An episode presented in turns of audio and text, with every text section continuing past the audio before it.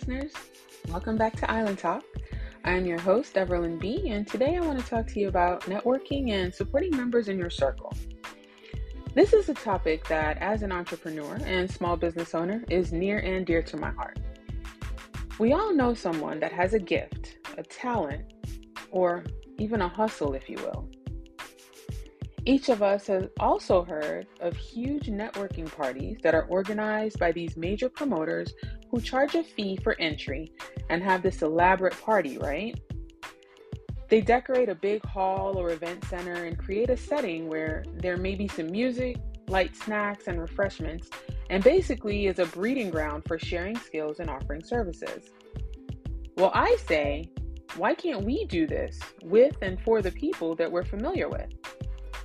Nowadays, we have to be conscious to avoid the mentality that people that we know or knew way back when, or see every day, or even have seen struggling at some point, just can't offer us the same level of quality that the so called big companies can.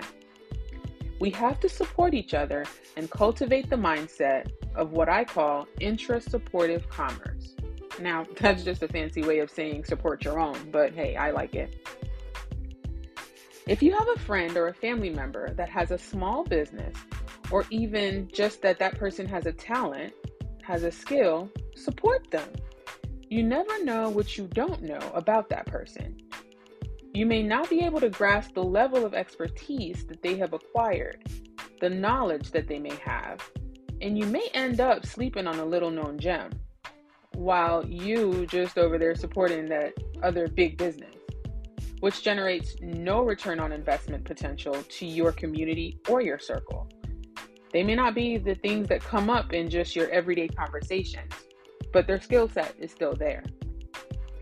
I recently had just such an experience a few days ago when I was scrolling through my Facebook feed and came across an ad for a class that the daughter of one of my good friends was offering that very evening.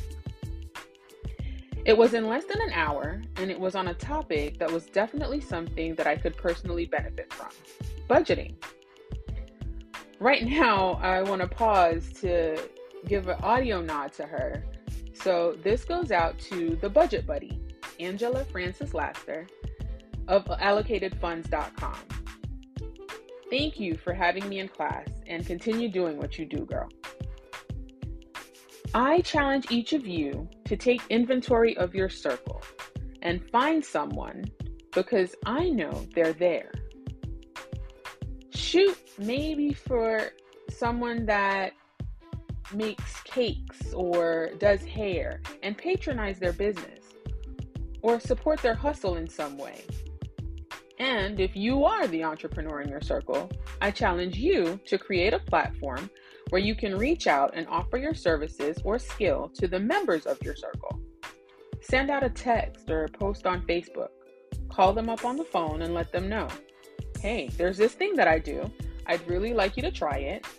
This is what it is, and this is how you can get it. I'd really appreciate your support. Are you interested? I'm a firm believer in going after what you want and staying the course. There's only two answers it's no or Yes.